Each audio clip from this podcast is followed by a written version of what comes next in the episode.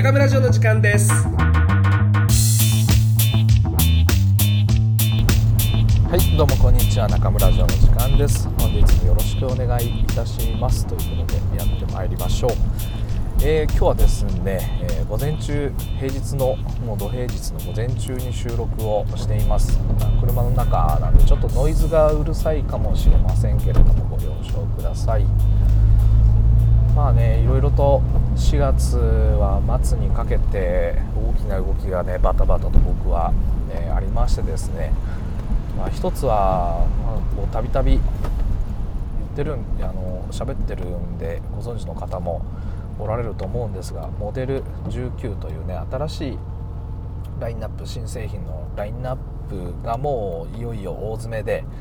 えー、15日月曜日これの収録したものの音源がアップロードされる予定なのが少し前の土曜日になると思うんですが、まあ、その15日4月の15日の月曜日の深夜、えー、日をまたぐ前まで、えー、受付を予約を受注してで締め切りをしてしまおうかなと思っております。で締め切った後はですね、え、4月の末頃にかけて発注をしてですね、え、567月ぐらい7月納品ぐらいを、えー、明度明度に動いていこうかなというところです。でこれまでの生産数量を大幅にこう上回る数量ですね。発注することになりますので、まあ、僕としてもですね非常に身が引き締まる思いというか背筋が凍るというかゾクゾクしてるわけですよ。今週は制作高校に加えて取引がある他2校、えー、と2つの銀行もですね来ていただいて、まあ、融資の件話をしてなんとかなんとか運転資金に関しては融資は見込めたんじゃないかなと、まあ、生産する仕入れのね代金は高校さんで融資がほぼ今のところ。まあ決まった段階では今のところないのでハンコついてないのでまだ決定ではないんですが、まあ、今倫理にかかって、まあ、おそらく今週か再来週ぐらいには契約書交わしてで月末着金もしくは、えー、ゴールデンウィークが10日間あるんでまあその明けてからかなっていう感じで、えー、構えてます。うわ恐ろしいですね。借金どんどん増えますよ僕。まああのこれを聞くとですねおそらく普通の会社員の方ね、あんまりこう経営とかにタッチしてない会社員の方っていうのは僕が事業をやってて借金がどんどん増えてますよとかっていうとあいつ儲かってないしうまくいってないのかなみたいにね勘違いする方も結構いると思うんですけどそこはねこう金融リテラシーの問題で基本的にはですね成長期の会社って借金増えるんですよね。はい。あの先出しなんで先出しっていうのが支払いが先売り上げは後に追っかけてくるものなんで、まあ、基本的には成果は後でやってくるものなんでね、まあ、分かりやすく言うと結果を出すためには投資する必要があるんですよ。ですから借金は基本的に増えてる最中っていうのはまあうまくいってないから増えているっていう方ももちろんいるんで一概には言えないんですが、まあ、基本的に僕が借金を増やしてるっていうのはですね売上の天井をどんどん高く積み上げてるっていうことの、まあ、証にもなるはずだっていうね予測ですね。まだ上がってないんでね結果は後なんで。まあ恐ろしいですね。本当に。まあ僕はもう本当ねどこまで1人でやれるかチャレンジみたいなところがもう今あってですね僕1人で売り上げそうっすね。年間でできたら3億。1人でですよ。1人の売り上げで3億ぐらいまでは事業を伸ばしていきたいなっていうふうに思ってます。うん。まあ実際にはね全然その10分の1ぐらいとかですね今。あんまりあんまりぶっちゃけすぎるのもあれですけど。まあそんな感じです。まあ1人にしてはねおそらく多い方売り上げだけでいうとねそこそこある方だと思うんですけど、まあ、実際にね利益が乗っかってきてないので売り上げいくらあっても払う税金増えてるだけとかね払う支出が多いだけで別に褒められたことでも何でもないんですけど、まあ、そんな風に今は考えて取り組んでおります、まあ、散髪屋さんの方はですねもうあの常々言っていますが、ま、手堅い商売。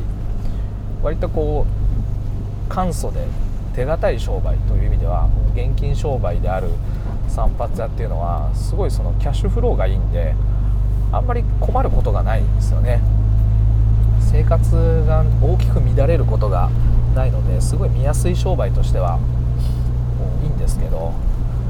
まあ、僕そんな手堅い商売をしたくて散髪屋してるわけではないのでかにね面白い事業のシナジーが効くかっていうところが今は最もこう大切なとこなのでどちらかというと散髪屋の方は、えー、お客様いいお客様をフックさせることができるそういうビジネスモデルにしていきたいですね。でいいお客様僕にとっていいお客様とは何かっていうと、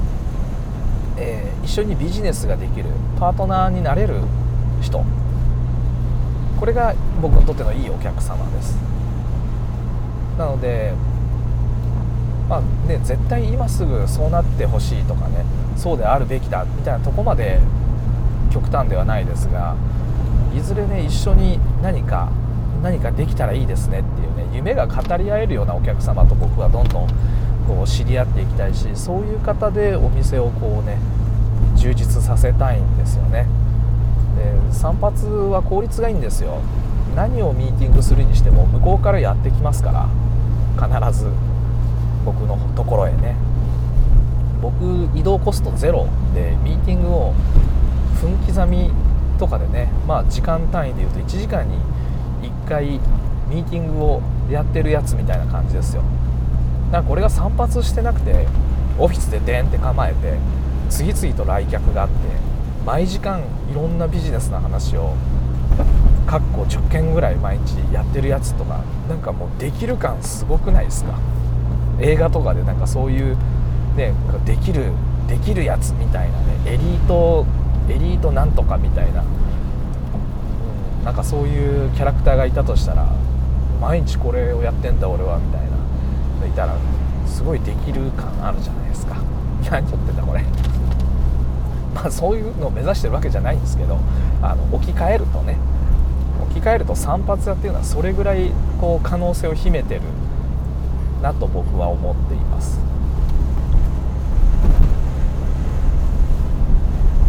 まあ今日もね相変わらずこう取り留めのない着地のない話を展開しておりますがなんかねさっきミーティング今日午前中これ今出勤前なんですけど1件、えー、今日は8時半の始業始業前に僕が到着して社員の方たちの出勤をね玄関で見届けながらあの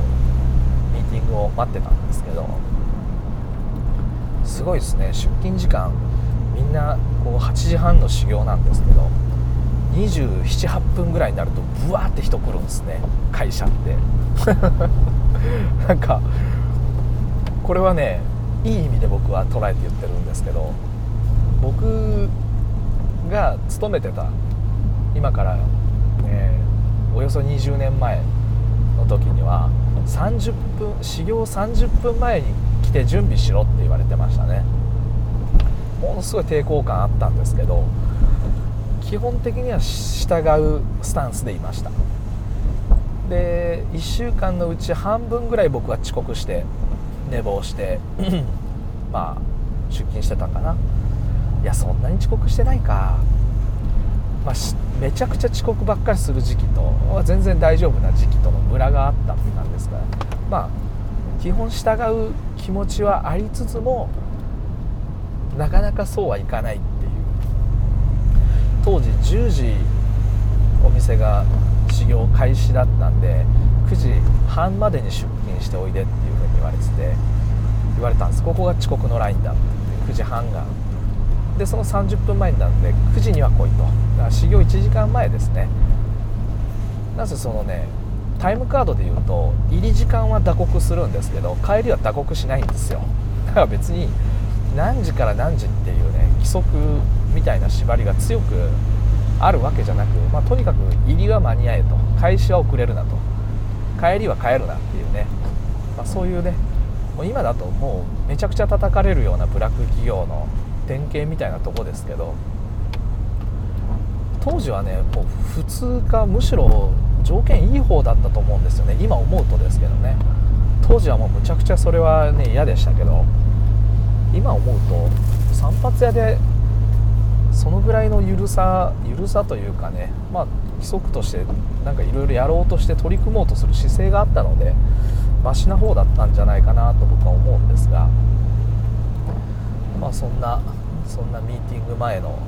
うね朝の皆さんの通勤を眺めていていやー大変だなと。何時に行かなきゃいけないっていうね縛りは大変だなと思いましたね。僕の店はですね12時始業なんですよね。まああのご予約のお客様が来るのが12時からなんですよ。で僕大体家を出るのが8時半ぐらいが最近多いかな。あ今日は早かったんですけど7時半ぐらいに出たんですが大体いつも8時半か9時ぐらいまでには家を出発して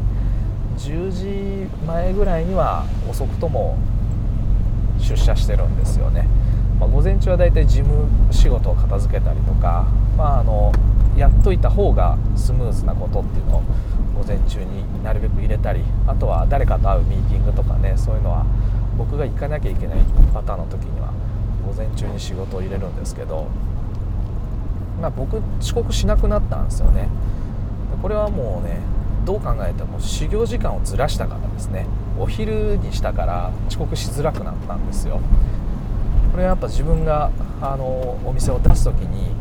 絶対遅刻しないようにしなきゃいけないなっていうのは一応やっぱ反省点としてあったんで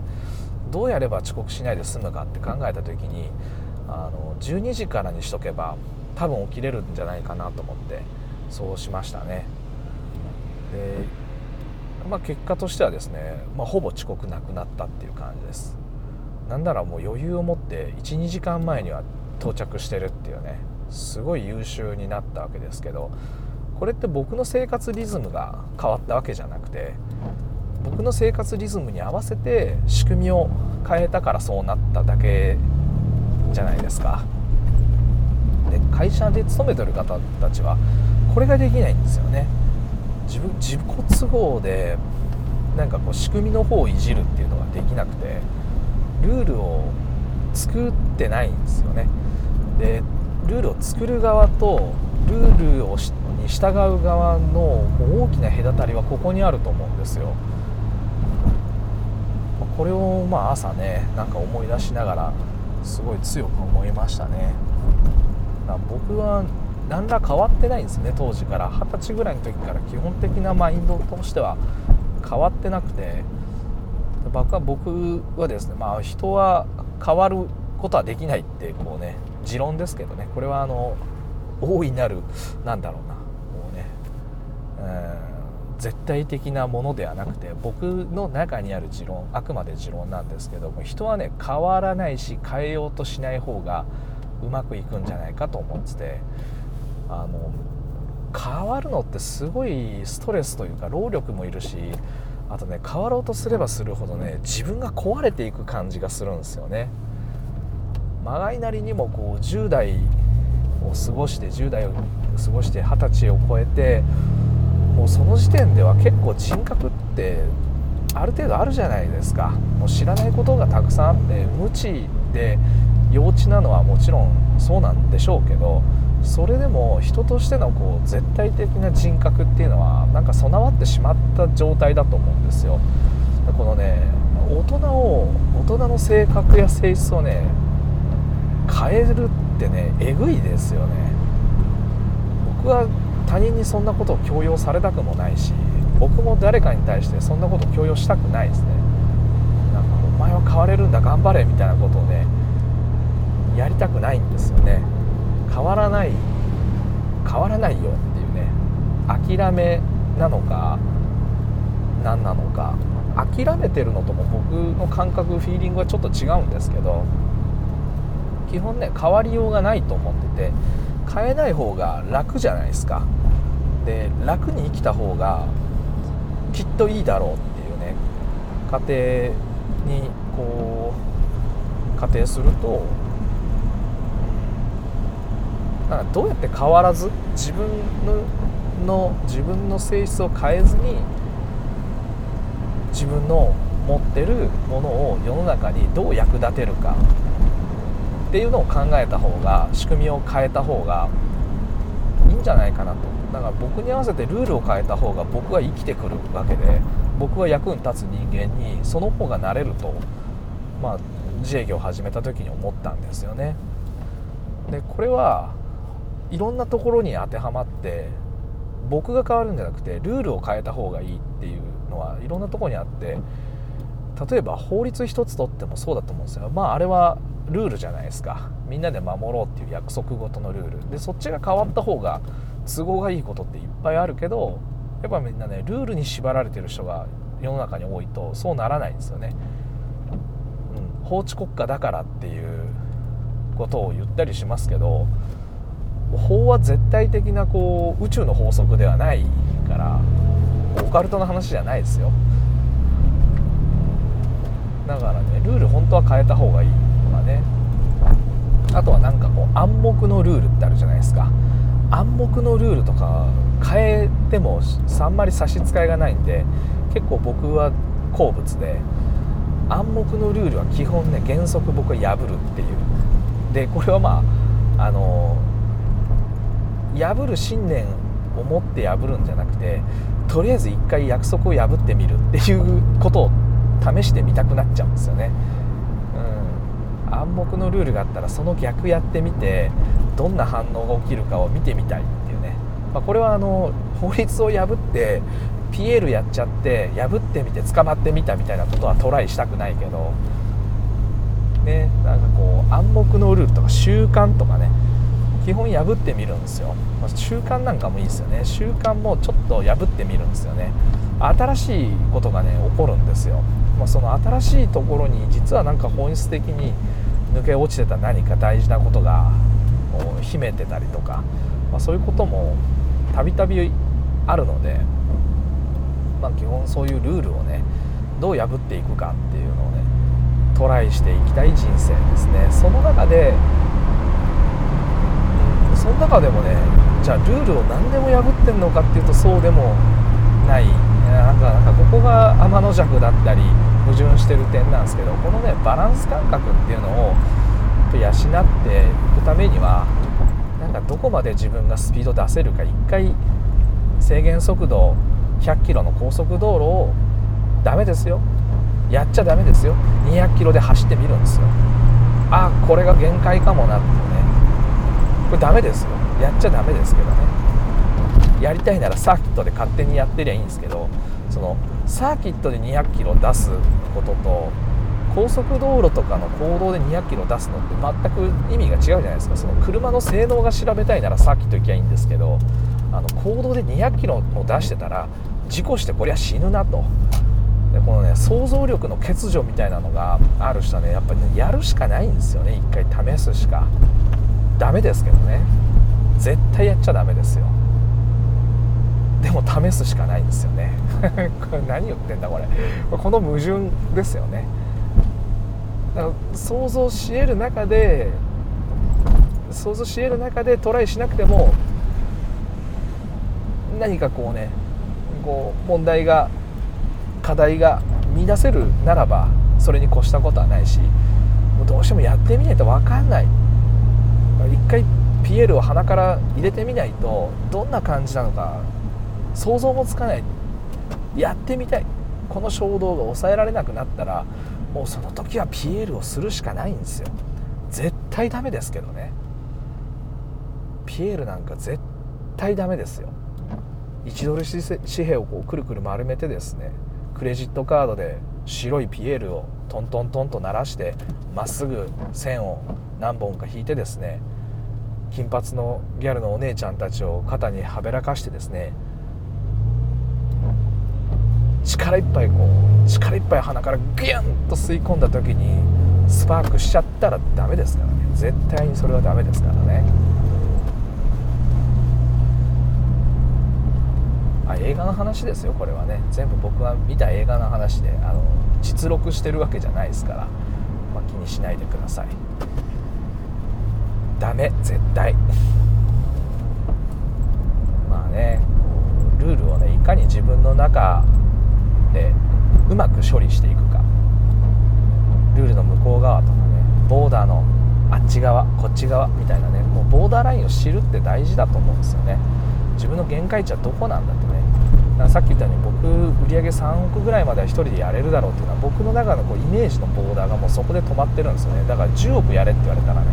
今の僕のこう想像のではもう成し得ないんですよ。ただ逆に言うと3億ぐらいは行くだろうなって思ってるんですよね。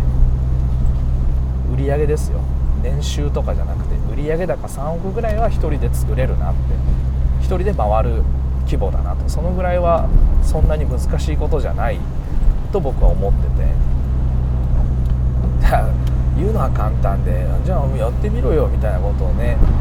ちゃちゃ入れてくる人があんま僕の周りにいないんでそういう話にならないですけどやってんだよっていうね。僕やってんすよ今。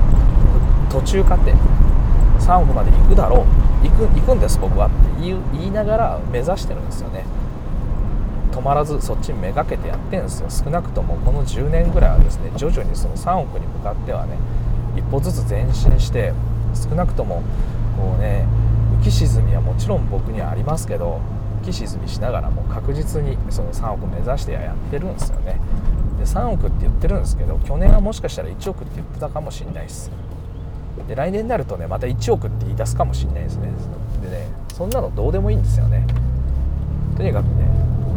なんかこう自分の行き先を今行き行きたい目的地を見てればいいんですよ。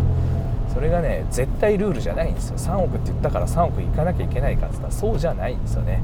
気が変わったら気が変わった時に考えればいいっていうねそういう話です、えー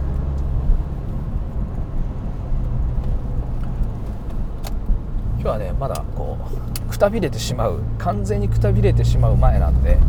こう饒舌にいろいろ喋っているようですが、まあ、基本的にはあんまり中身のない話をね、えー、皆さんには聞いていただいております。えー、っとねなんかもう一個別の話をしようとしてたんですけどねすっかり忘れてしまいましたね。巻き戻して巻き戻して同じ話をもう一回してもいいですか？どこまで巻き戻すと自分のしたかった話に戻っていくのかちょっともう想像がつかなくなっていますがなんせこれはね着地させようと思ってたエピソードをね喋ってるうちにね興奮しすぎて忘れちゃったんですね。はい。自分で見失ったパターンです。こういうのね苦手なんですよね。すごい苦手で。なんかトレーニングして1年ぐらいやればそういうこともできるようになるかなっていうね。ある程度その自分の着地点を先にテーマを決めといてうんなんか直近のエピソードから入り入り口から入ってきてどうやってその着地点のエピソードに自分が到達するか話をつなげていけるかっていうのをね練習してるようなとこもあったんですけどそのどこに行ってるか忘れちゃってるんですよ。東京に向かうって言って出発したはずがあ僕どこ行くんでしたっけっつって四国をねこうぐるぐる回ってるような状態、まあ、そんな感じかもしれないですね、えー、桜がね 桜が もう散りそうですね。苦し紛れにも目の前にある桜並木の話をしようとしてるんですが桜広げづらいな。桜で桜で桜並木でまあ雨が降ってる日の桜の方が好きですね。なぜならば邪魔な人がいないから。あと桜並木よりは野桜の方が好きですね。なぜならばピンク色の桜祭りっていう上りが出ていないから。あれ何なんでしょうね。時折僕以前のお店の、えーと、店舗の前はですね桜並木だったんですけどもうすごいその桜が綺麗だったのが印象的でその場所に決めたんですけどその桜が咲き始める季節になるとですねピンク色の桜祭りって書いた上りをね立て上がるんですよね。台無しじゃないですか桜。桜祭りの上りが桜台無しにしてどうするっていうねああいう考える力のない大人にだけはなりたくないなと思いますね。さあ、えー、お店着きました。ということは20分ぐらい喋ったんでしょうね。いや本当によくもまあこんなに1人でベラベラと喋れるようになったもんです、まあ、そこのスキルは上がりましたね。こう本当たった1人で喋ってるんですよ皆さん。車運転しながら。意外とねできるようになりますからね。なんかよかったらいろんな人のラジオ聞きたいんで始めてほしいなポッドキャスト。ポッドキャストの始め方みたいな。よいしょ。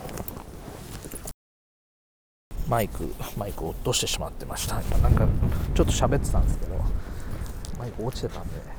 音拾えてないですよねきっと。まあいいでしょう。大したことは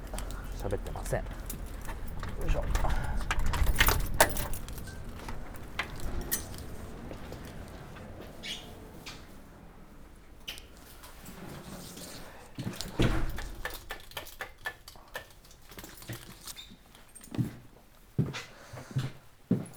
さあまあこれはですねオチがないまんま今日収録したものはもうこの辺でね締めさせていただくようになると思います。忘れちゃったからね。しょうがない。また思い出したら撮ります。肝心な話何だったかな。うん。もうね音楽が流れ始めたら皆さん諦めてくださいね。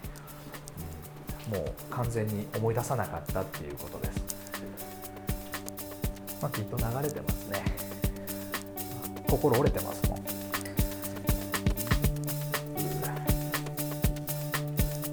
ことで、えー、出荷作業開店準備とうとうワンオペで頑張ります。では皆さんまた次週お会いしましょう。ありがとうございます。